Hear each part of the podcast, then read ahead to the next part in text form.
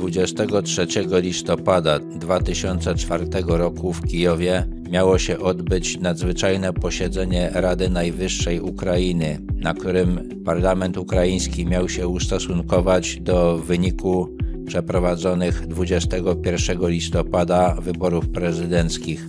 Była to już druga tura wyborów, w której walczyli o urząd prezydenta wskazany przez ustępującego Leonida Kuczmę Wiktor Janukowycz oraz kandydat Sił Demokratycznych Wiktor Juszczenko.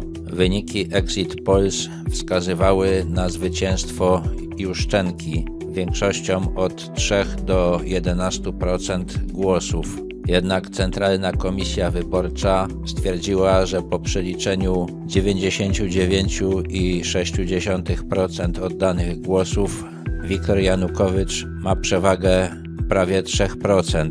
Kampania wyborcza wskazywała na to, że wynik może być sfałszowany.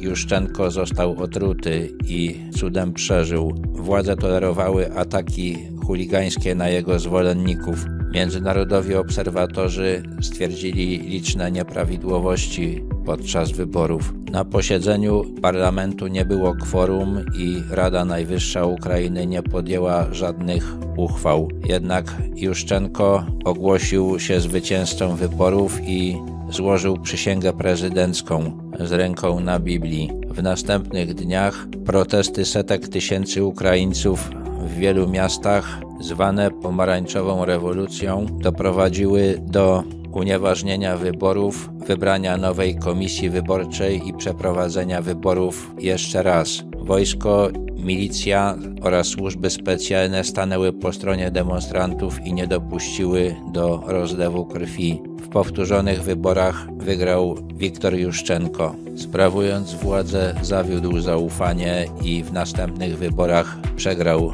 ale jego zwycięstwo oznaczało złamanie rosyjskiej kontroli nad Ukrainą.